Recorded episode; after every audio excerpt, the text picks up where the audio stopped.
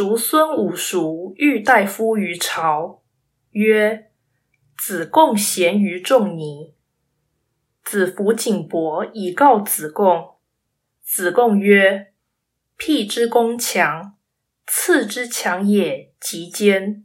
窥见世家之好，夫子之强数任，不得其门而入，不见宗庙之美，百官之富。”得其门者，或寡矣。夫子之云，不亦宜乎？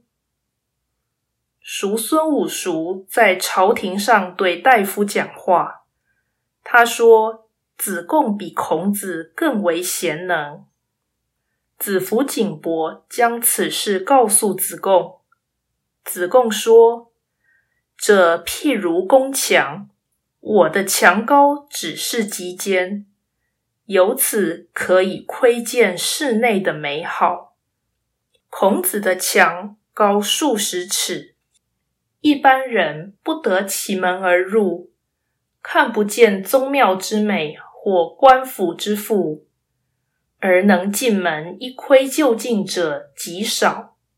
可见叔孙先生的说法也是正常的啊。道义阐释。本章呈现凡夫不是名士，反而以次家者为最优，这是曲高和寡的常情，故受宠者不能引以为荣。孔子不如弟子一说毫无可信之处。本文所示，与其说是子贡谦虚，不如说是叔孙狂妄。若非子贡的回应诚实而巧妙，此事一点也没有记录的需要。